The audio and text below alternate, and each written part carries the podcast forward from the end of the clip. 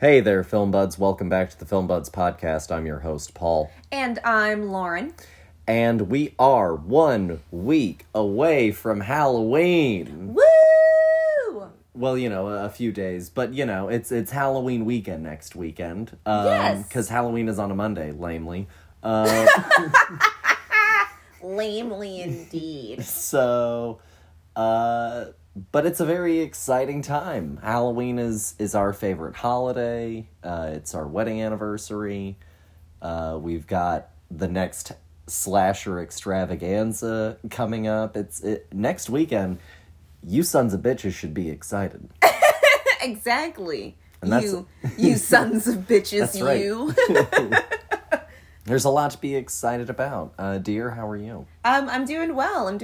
Glad to be home. You know, the weekend is almost upon us. Yeah. As always. Yeah, we're recording, you know, on Dear Friday Eve. But you're, of course, listening to this on a Friday. So I'm certainly chomping at the bit, you know, for the weekend. Yes. I mean, I'm desperate, honestly. because with the weekend comes a lighter work week for me in the near future, and I'm much looking forward to that. No, yeah. No, it's been a fun Halloween season so far. You know, I was thinking about it, and we've really touched on a lot of different things in relation to horror this month. And we've really traveled around the world as well, a little bit. A little bit is my redundancies anyway. But I've really enjoyed this month so far. And, oh yeah, our spooky... By the way, we also... Not only is it Halloween time, but just in time for Halloween, we officially adopted Dear Santana. So we now also have an official black cat. You know, the spooky mascot of Halloween running around here. Yeah, and he's the spooky king, currently watching us from behind a stack of papers. Yeah.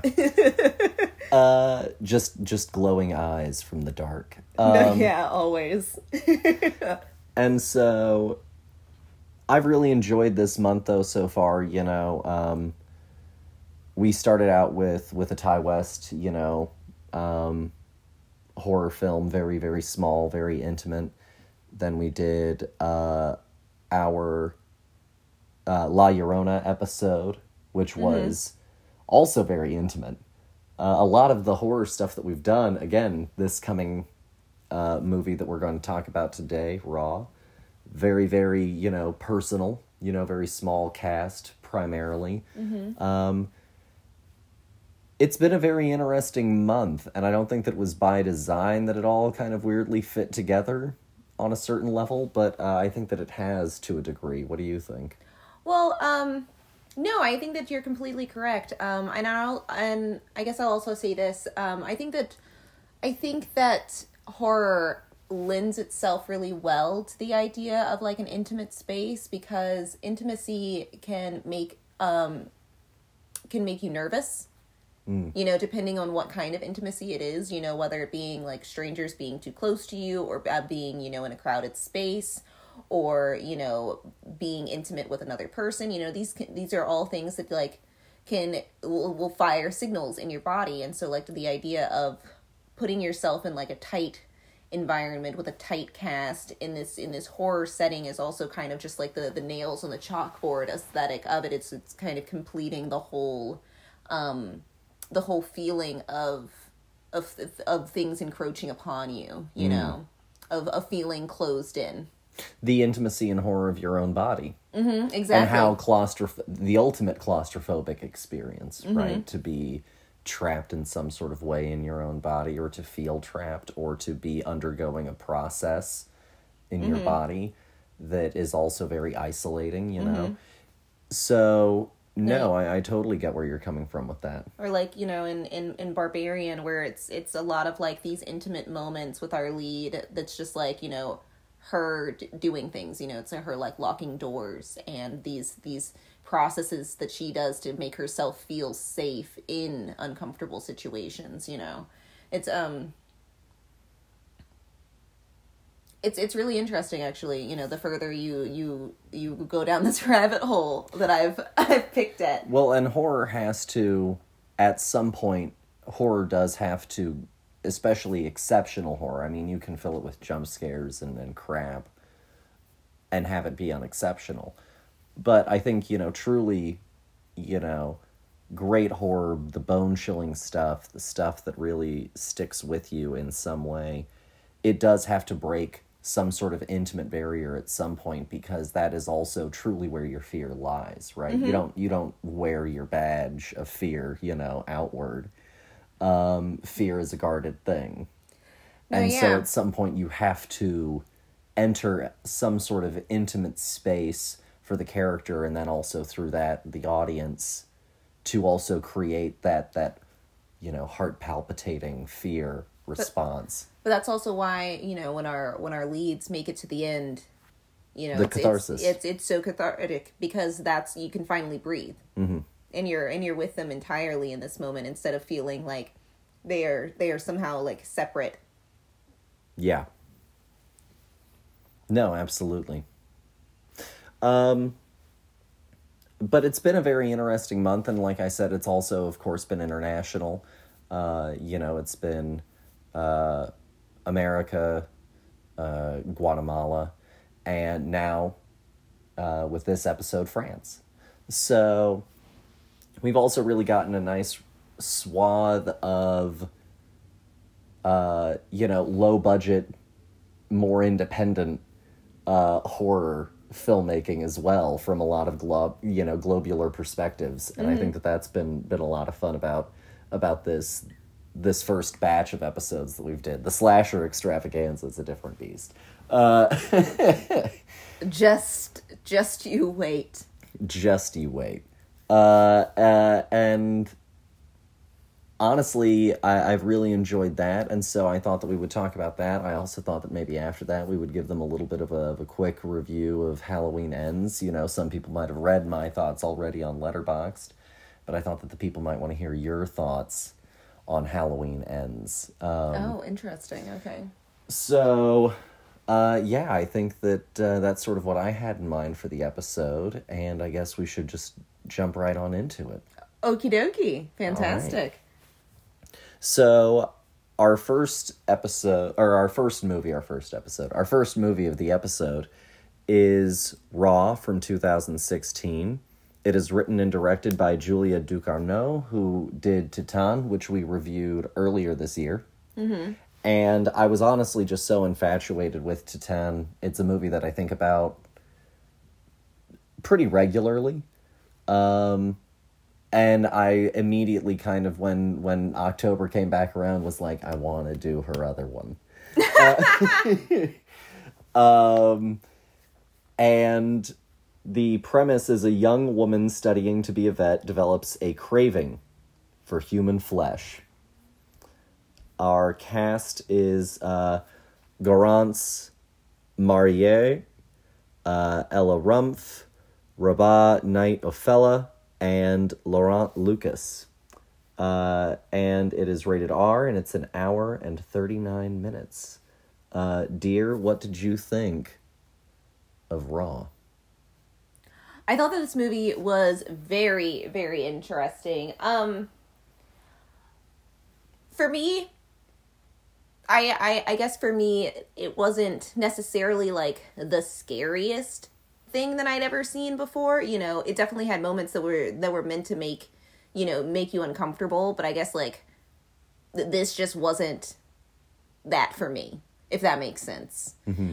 But that's totally fine, because it didn't take away from any of the experience of this young, you know, this young woman going down this rabbit hole into cannibalism. You know, it didn't take away from the story at all. It just, I think, helped me get through some of the cringier moments of it a little bit easier. Mm-hmm. But I thought this movie was fascinating. I loved all of the M. Night Shyamalan twists that kept happening. You know, it just, the story for me was hard to look away from. It kind of reminded me of, I guess, what people have told me of things like Animal House. You know, where it's this very, like, frat kind of hazing that's happening to these freshmen of veterinary school. That's also something that's so fascinating that they're vets. That's not something that any movie I can ever name, you know, other than Dr. Doolittle, where they're like, we're going to focus on a vet of any kind. But I think that also gave them a lot of liberties to do a lot of weird things with, like, animals and stuff like that. Which I'm not sure I'm not sure how much of that was fake or not, actually. So that changes my opinion on some of it. Because it's a French film, so, you know, you have to wonder here. I mean, and theoretically, even here, you could probably have gotten consent to film, you know, a cadaver. True. No, that's totally fair, but I think that... Because technically no animals would have been harmed in the making of the film. No, and I totally understand that. I totally get that. But if it had been a human, we wouldn't have seen it. No. And I think that's the thing that would have been a prop, yeah. Yeah, exactly. So I think that's, I guess, where it's a little squiffy for me. But, all that aside, this movie was not what I was expecting at all, I guess. I didn't really know what I was expecting from the title alone, because you guys have to understand, I go into these movies blind, other than, like, whatever you tell me about it. Like, I don't look up anything about it, you know, I don't know who's in it, and not to be rude, but sometimes what I tell you is a real hit or miss of what sticks. So, you know, there's that. You know, I'm a busy lady. I gotta look at numbers all day. I forget a lot of details to movies. I'm a very visual person.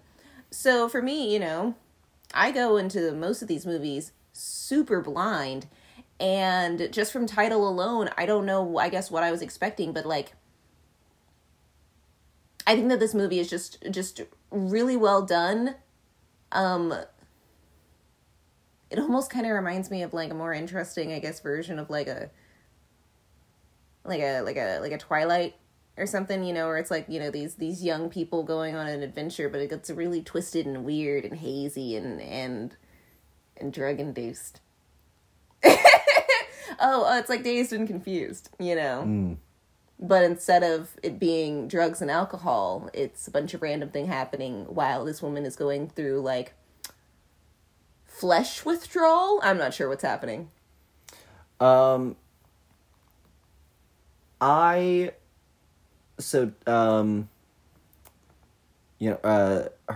first film was one that, or not her first film, but the first one that we saw, Titane, was one that really, was such just a lightning bolt, you know, and I was so, you know, I knew the sort of through line, the line that everyone was sort of sold on the it's a must-see film, a woman has sex with a car, you know, I knew that element going into it, but the depths to which that movie then went and the layering of that story was so fascinating. And it's again, like I said, a movie that I think about a lot, because it's a really, really vibrant film, firing on a lot of different levels. It's great performance, it's great writing, it's visually striking, it's excellent filmmaking across the board, and it was also incredible body horror. And body horror is one of the things that, you know, definitely, as far as the horror things that really, you know, bother me, body horror is definitely probably one of the genres that's more up there for me. That's a very affecting image on screen. Mm-hmm. And, you know, if the, you know, to a certain degree, some of it doesn't matter, you know, like a Saw movie, you can sort of, for me, turn out some of it, because at a certain point, it's also just like a, you know, a carnage factory. Yeah, it's like a cartoon almost. But at this sort of point, you know, and in this, again, level of intimacy, it becomes that visceral, exactly as taboo as it means to be thing. Mm-hmm. And, you know, you were talking about the difference of it being an animal body you know, if it was a real animal cadaver versus a real human cadaver. Mm-hmm. And that's kind of really, and you being like, I'd be more uncomfortable or it's more questionable if it's a real human cadaver on screen. Well, I thought that it could have been like a fake animal, and then I started to think about it and I was like, I don't think that that's fake. And that was me reevaluating my opinion of the movie. Mm-hmm. But you know, that idea of using a real carcass, not using a real carcass, you know, this engagement with death and the body and a literal physical dead thing being on display in a movie also taps in literally directly to, you know, what the fear of cannibalism sort of taps into, right? Which is part of this taboo of things that are abhorrent to nature, such as we understand it. Mm-hmm.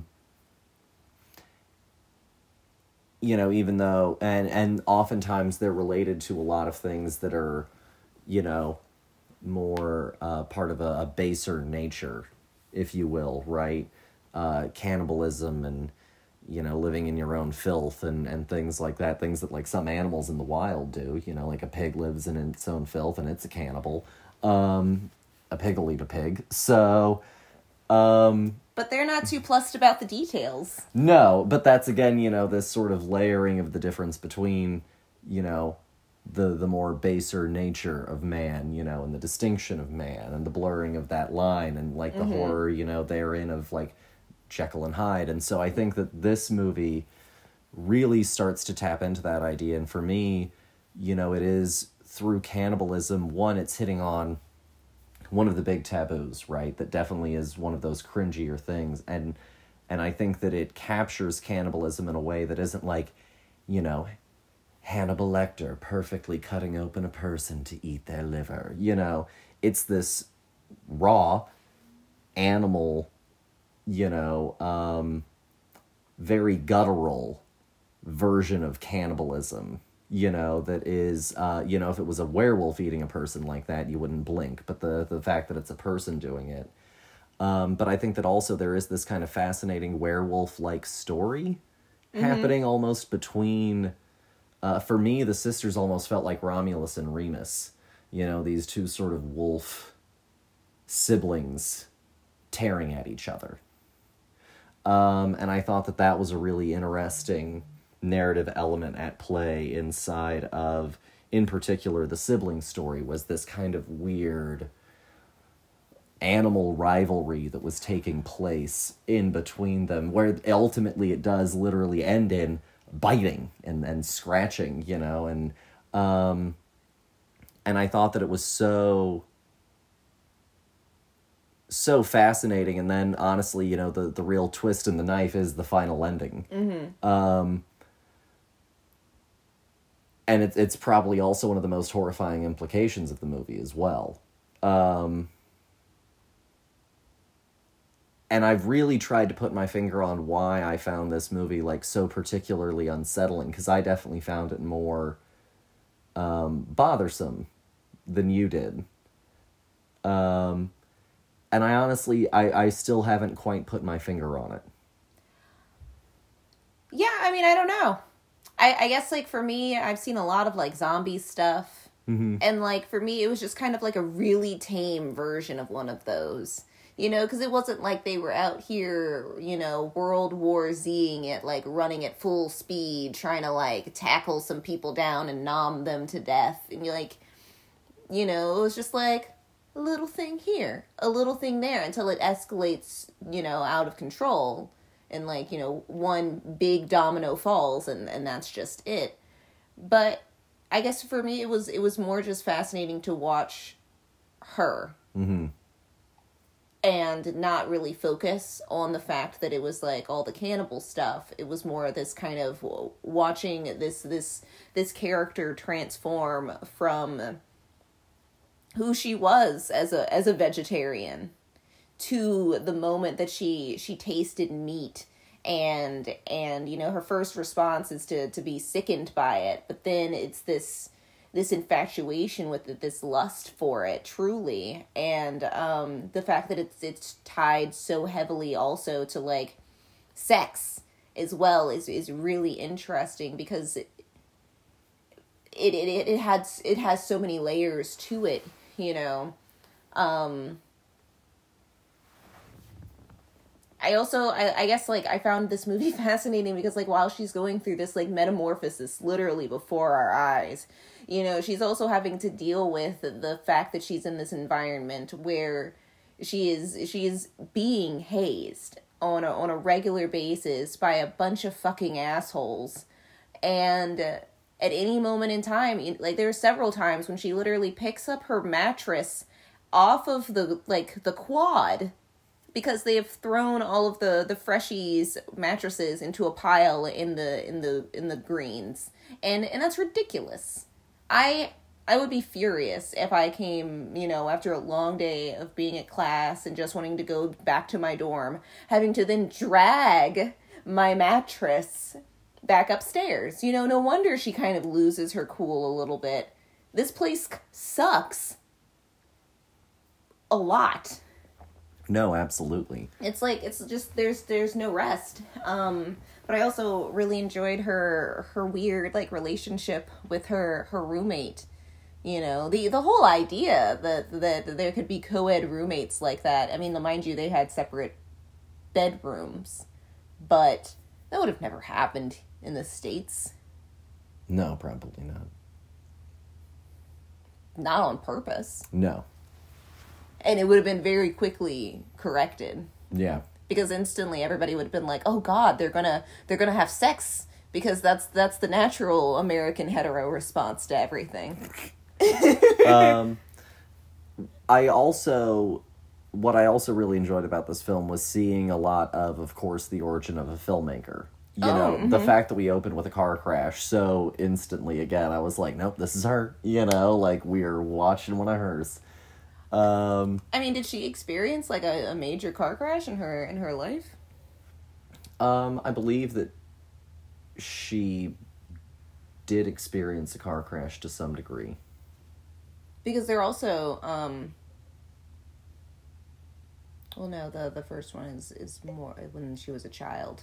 Mm-hmm. So it's, like, weird family dynamics as well. Yeah. You know, very, very distant until the wolf's, you know, clothing is revealed underneath. The wolf in sheep's clothing. Mm-hmm. You know, she's this timid, never had sex, you know, person.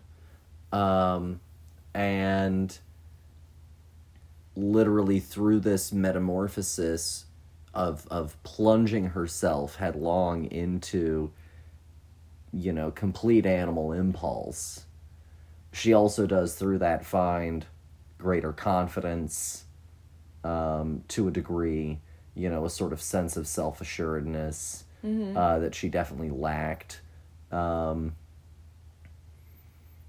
you know, discovers something about herself, you know, right, mm-hmm. wrong, or indifferent.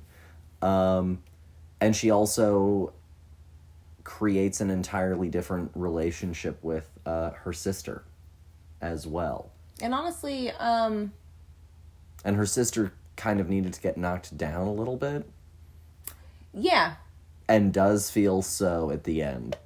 Yeah. Because it's very much implied that, like, the sister was never, you know, like our main. She was a wilder, harder to manage kind of from the get-go. So, because you kind of feel that... It's sort of like the runt of the litter finally fighting, you know, the wild animal of the family. Exactly, you know? Exactly. Because, like, the very first moment you meet the sister is, or at least one of the first moments you meet the sister. This isn't the exact first moment. This is the moment that sticks in my brain. Is when our main girl is going to eat, is being forced to eat the rabbit heart. Justine is being forced to eat the rabbit heart, and, like, she's like, well, I'm a vegetarian, and she's like, you know, me and my sister, and he's like, well, who's your sister? You know, and they call over to Alex, and she comes over just so nonchalant, and he's like, you're a vegetarian? She's like, no, I'm not. Like, it's so, like, what are you even talking about? I've never done that before. Mm-hmm. You know? And so this whole idea of the fact that, like, you know, the moment she got set loose, who? What family? I don't care about those people. Yeah. You know? Yeah, because we also never really, until later on in the movie, you know, they go to meet up with the sister when they drop off Justine, and she's a no-show. Mm-hmm. You know, the first time that we see her is she randomly bumps into her in the middle of this rave that she's been brought to by, like, weird haze ritual. Yeah, they literally crawled there. It's so strange. And I think that also she has this haircut that for me was at times almost evocative of the old Wolfman pompadour. Oh. No, I get that. I get what you mean. She looked exactly like Rufio. Yeah, swooped back, you know, great hair, you know. No. I know exactly what you mean. No, she looked like she was Teen Wolfish. Yeah, exactly. She looked like she was gonna be a part of some, like, gothic rock band, but, like, that's not really gothic, but, like, they're cool. She's gonna be in the live action version of the Hex Girls. Yeah. That's exactly right. Because she's got sex appeal. Yeah. So no, and that's another thing about Julia Ducournau as a filmmaker that I think definitely also does partially relate back to, you know, a European and a French sensibility in specific. Because of this sort of unabashed nature to take on certain things, you know, so full force of vision, you know, and to also get so intimate, you know, not just in terms of exploring sex, but just in terms of exploring the intimacy of people. It's a really, really interesting... This is another thing that I wanted to bring up. She's able to get into such an intimate space that it does, I think, also make small moments all that more horrifying or tense or sincere. Mm-hmm. Because she can get so personal and into that moment. And I think that it's one of the ways that she stands out as a filmmaker. The other thing that I was going to bring up is that on a certain level it almost kind of reads as a coming-of-age story, almost akin to, like, a Carrie. Mm. Where, you know, you've got this girl, she's a virgin, she then gets, you know, this first blood experience, and then she ends up having, like, a waxing, you know, and this kind of metamorphosis into, you know, being, like, a more sexually, you know, active woman. Mm-hmm. and so I think that that's also, it has this kind of Carrie-ish dynamic for me as well. Mm-hmm. I loved the fact that because it's, you know, not an American film, there was, like, just random, casual, everyday, normal nudity. Yeah, just people being. You know, because there was, like, the moments, because, you know, as our lead, Justine, a lot of this movie was, like, set around, like, beds. But so, like, we saw her a lot in her, like, her pajama wear, which was just, like, a loose tank top and, like, a pair of underwear. And, like, no, that's completely accurate. That's totally fair, you know? That's pajamas that I wear. But the fact that, like, we weren't, like, basically taping that to her the entire time, because we were like, God forbid anything may show through this loose tank top as she is living her life in her bedroom without, you know, the peering eyes of the lens watching her, quote unquote. Like, if this is supposed to be real life, then let's break this barrier of being like, but real people don't do these things, mm-hmm. you know. They're lying post-coital with the sheets in just so. Yeah. And right after sex, they get out of bed, swoop on their underwear after definitely taking the covers a little bit with them to cover whatever was going to be seen. Like, who does these things? Like, this isn't natural behavior. Yeah. You know, you're almost like AI people. You're not real. You're robots. you know, pretending to be humans. And so I just really enjoyed how the to your point, this movie felt really natural. That it was they were not just characters, they were people mm-hmm. with different layers, and it was really interesting, honestly, on every level. I really enjoy this director a lot. Her vision is really fascinating, mm-hmm. and definitely you are correct. She has a thing for cars. Mm-hmm. People doing crazy things around cars. Oh my gosh, which is also a little king. Yeah, I mean, it's just a running in front of the cars. Oh yeah. Oh my god. Anxiety inducing. That was the most stressful thing for me. I was like, ah. And then they just brush it off like whatever. So if you had to give Raw a score out of 5, what would you give it? I'm gonna give Raw a 4.5. Okay. I'm just gonna knock, a little off because, like, at the end of the day, I do go to horror movies for, like, the rush of being at a horror film. And, like, for me, this one just didn't, like, quite get there. Mm-hmm. But I do think that it is worth a watch. It's really interesting, if you give it a chance. It's a slower horror movie. Mm-hmm. And sometimes simple is good. Mm-hmm. I'll give it a 5. I squirmed. You did. No, I think that's totally valid. It's just one of those things that, what's, I think, really interesting for me is very few of the Texas Chainsaw movies make me as uncomfortable. And there's only one Texas Chainsaw movie, I think, that's truly made me as uncomfortable as Raw did. And it didn't do it all the time. It didn't intermittently. Mm-hmm. And that was Texas Chainsaw Massacre 2. Well, yeah, but I actually think that movie, for me, was more squirmy. Okay, we'll have to get into that when we talk about these movies in full. Okay, that's totally fine. We'll have to put a pin in that. But, like, if I'm having to pick between, what Titane, made you squirm more? Oh, yes. Yeah. No, for sure. But, like, I think that this is a budding version for me of Titane, mm-hmm. because I thought that Titane was hard to watch. Yeah, it was like, hard as shit to watch. And like for me, like this was just like the budding version of that. Like I can totally see where she ends up. Mm-hmm. For sure. It's all here. But there's more of it. Yeah. Yes. I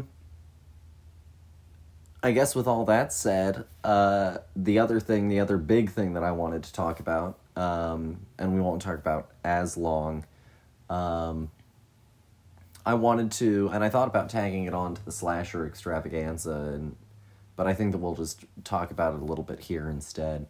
Let's talk about Halloween Ends. Like I said, you can read my Letterboxd review. I'll, of course, tag on some thoughts here. But I wanted to give you a chance to share with the people. With the people.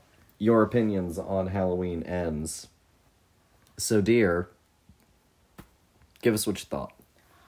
I liked it. It's definitely, I think, of the David Gordon Green movies, like, not my top pick. I'm a diehard for Kills. Like, I really love Kills. It is a roller coaster ride. It's a rush. It is horrifying, and it totally made me squirm so many times the first time I watched it. Like, I have that whole day, like, Xeroxed in my brain.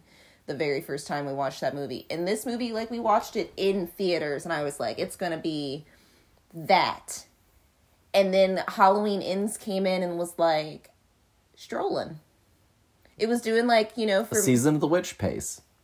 No, yeah. And, like, I totally get that. I think that that's totally fine. But I think that there were parts that, because of that hard slowdown between these two films, I think that's, for me, like, it was definitely a come down. Mm-hmm. you know, after such a high, you know, we dropped even further, ebbed down than the first one. And it's just like, we went from 90 to like, I want a cool, like 40. We're chilling in this movie for like a lot. And it's fun. Because I love all of the Laurie and, I always do this because I always think that his name is something different. Corn. No, Laurie and the cop guy. Oh, Hawkins. Yes. Because of the dance. Sadie Hawkins dance. I thought that all of that was precious. Like their little like budding romance in their 70s is adorable. Like it's so stinking cute. You can't help but like wanna dive right into it. And then it's like this exact opposite with Corey and Allison, where they've got this like really like fueled by passion and wanting to burn the world down energy, and I'm totally here for it. And then we randomly aside to like Michael sometimes. And for me, honestly, like I could have done this entire movie without him almost, because I was so, you know, enraptured with what was going on with our main lead that was Corey, that I was like, no, I understand where they're going with this. They're doing a full season of The Witch and just not going to bring him into it. And then they were like, no, Michael's just creeping in the tunnels. He's a sad son of a bitch.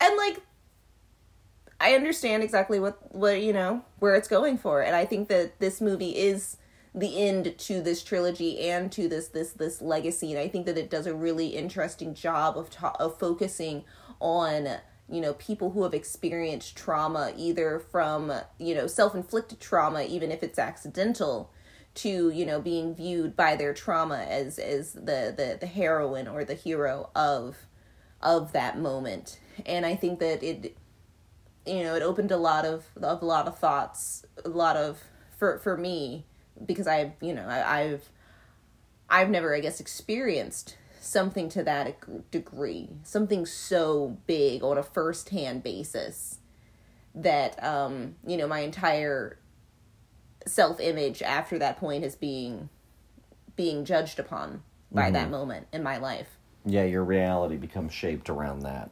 Yeah, so you know, I couldn't imagine what it's like to be in the place of somebody who's experienced something to that degree. You know, it made me start thinking of that all of that drama that was happening with not the Bundy one, but the other one, Dahmer. You know, that's going out about the fact that the family was not informed at all about that, and then this movie basically was like, this is what it's like to be these people. You know. Constantly, every time you think that you're going to have a good day, being reminded of the thing that it was the worst day of your life. Yeah. Without any warning, because somebody else was mad at you because of the things that you did that you know, can't take back at this point. But also, it's not your fault. And I think that those are the really strong points about this movie for me. I think that a lot of my issues with the film would have been... I think that this film just needs to be longer. Yeah. Because I felt like they opened a lot of interesting doors, but we just didn't have time for them because of the fact that we were doing other stuff. And we're not going to have a 2-hour 20-minute horror slasher film. Yeah. You know. But it definitely had a few moments where as always, David comes in with the, well, I wasn't expecting that to happen. You know, even in this one. There was a lot of those moments where I was like, oh, you know, out of nowhere. And then we would hang out for a while. And I think that that's also, like, totally fine. But also, I think that's probably where people are having their issues with the film. It's just a lot of the pacing. No, I think that that's all fair. I think that this movie is... incredibly thoughtful.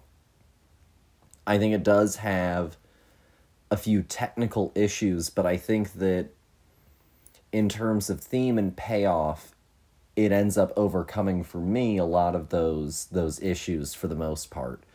I do think that it was intentionally marketed incorrectly. Well, he's done this every single time. Yeah. And I also think that I did enjoy still having Michael, if only in the sense that he almost got turned into this very strange gothic figure. This strange, sort of golem, living in a crypt. And I was really, really fascinated by Michael's choice to just kind of... It almost felt like he thought that he had did enough, to a degree. And I think that that's really interesting that he had, it seems like as far as he was concerned, finished. And I think that that's a really, really interesting place also for the character of Michael. And that he had almost forgotten how good it was to kill until Corey, brought, that sort of rush back into his life. And then also, of course, openly challenged him and took his mask.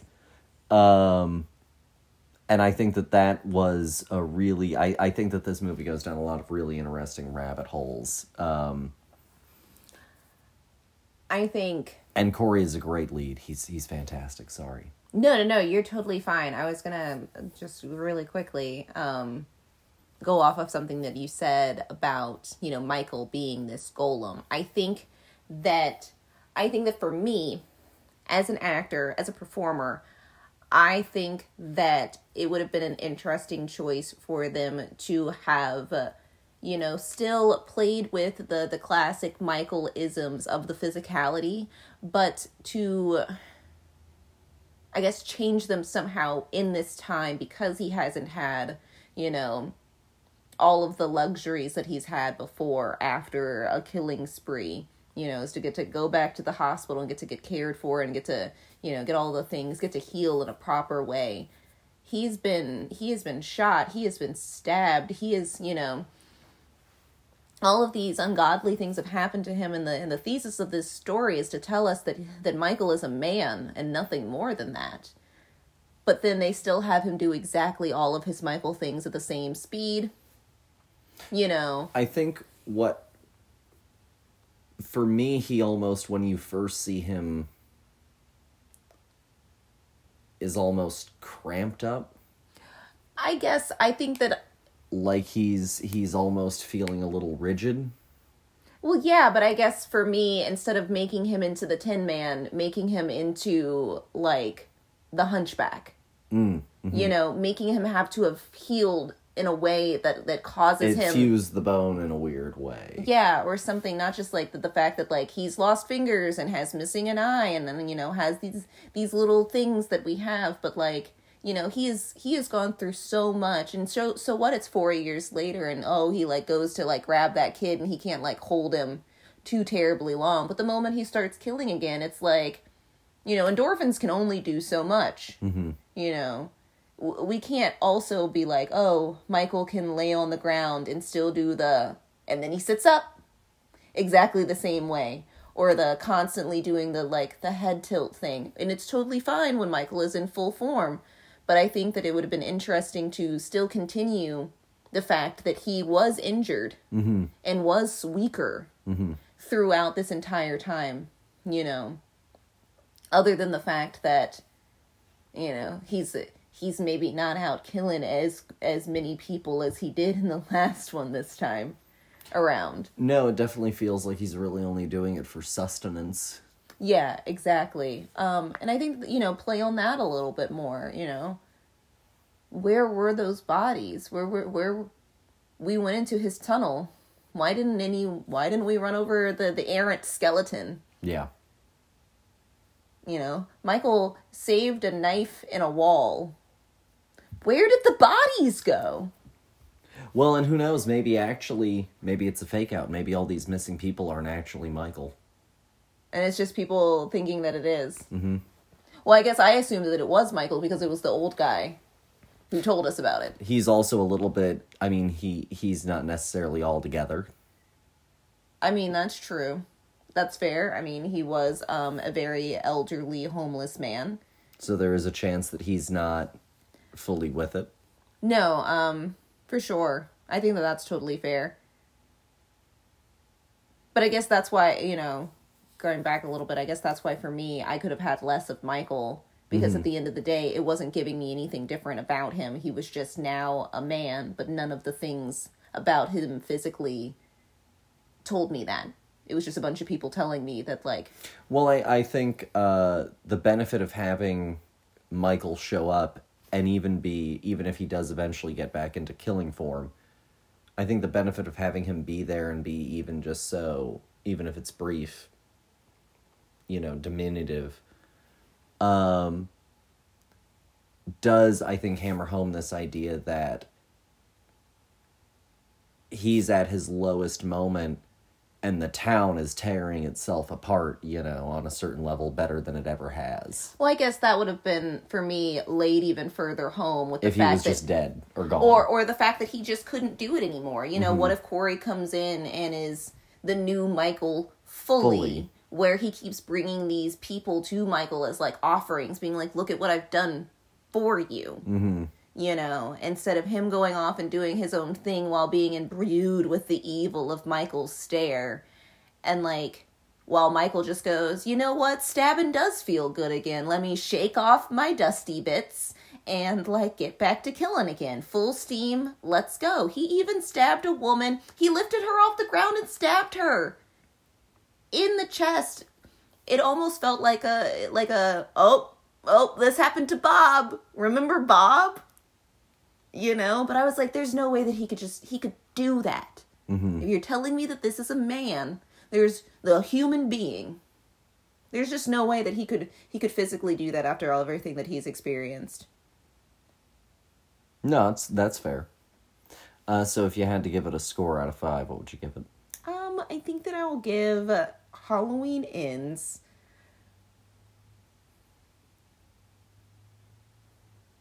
I'm going to give Halloween Ends a 4. Okay. I'm going to give it a 4. You can go to my Letterboxd to see what I gave it. Rude. The last thing that I wanted to bring up is we got the new trailer dropped this week for Creed III. Yes, we did. It's directed by Michael B. Jordan. It's his first time round in the director's chair. What were your thoughts on the trailer? I thought that it looked like a Creed movie. I'm more interested in Creed 3 than I was in Creed 2. That's fair. I don't even remember what Creed 2 was about. It's the Russian one. The Russians come back. Yes. I couldn't even tell you what it was about.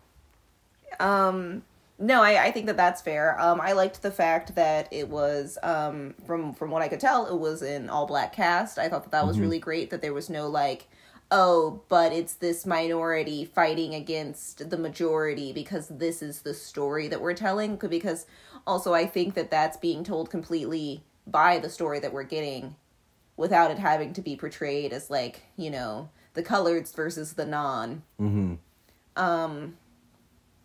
So I really thought that that was, you know, a step in the right direction. I didn't know that it was Michael B. Jordan directing it this time around, so I think that's pretty awesome. A lot of flexing black men in this thing. Like, that was a lot of what it was. Jonathan Biggs, I'm really excited to see in the role. He's a great actor. Mm-hmm, and he is on a hot streak. And honestly, it looks like he is... even in the movie, coming to blow Michael B. Jordan out of the park. You know, and like... Oof. You know, maybe they shouldn't have chosen him, because I was definitely more interested with what was going on with his character than Creed's. He just looks like... You know, unfortunately also, and obviously I'm sure that Michael B. Jordan does a tremendous job acting in the part, but also... splitting focus definitely can probably cause difficulties. You know, you're the main character and you're directing the movie.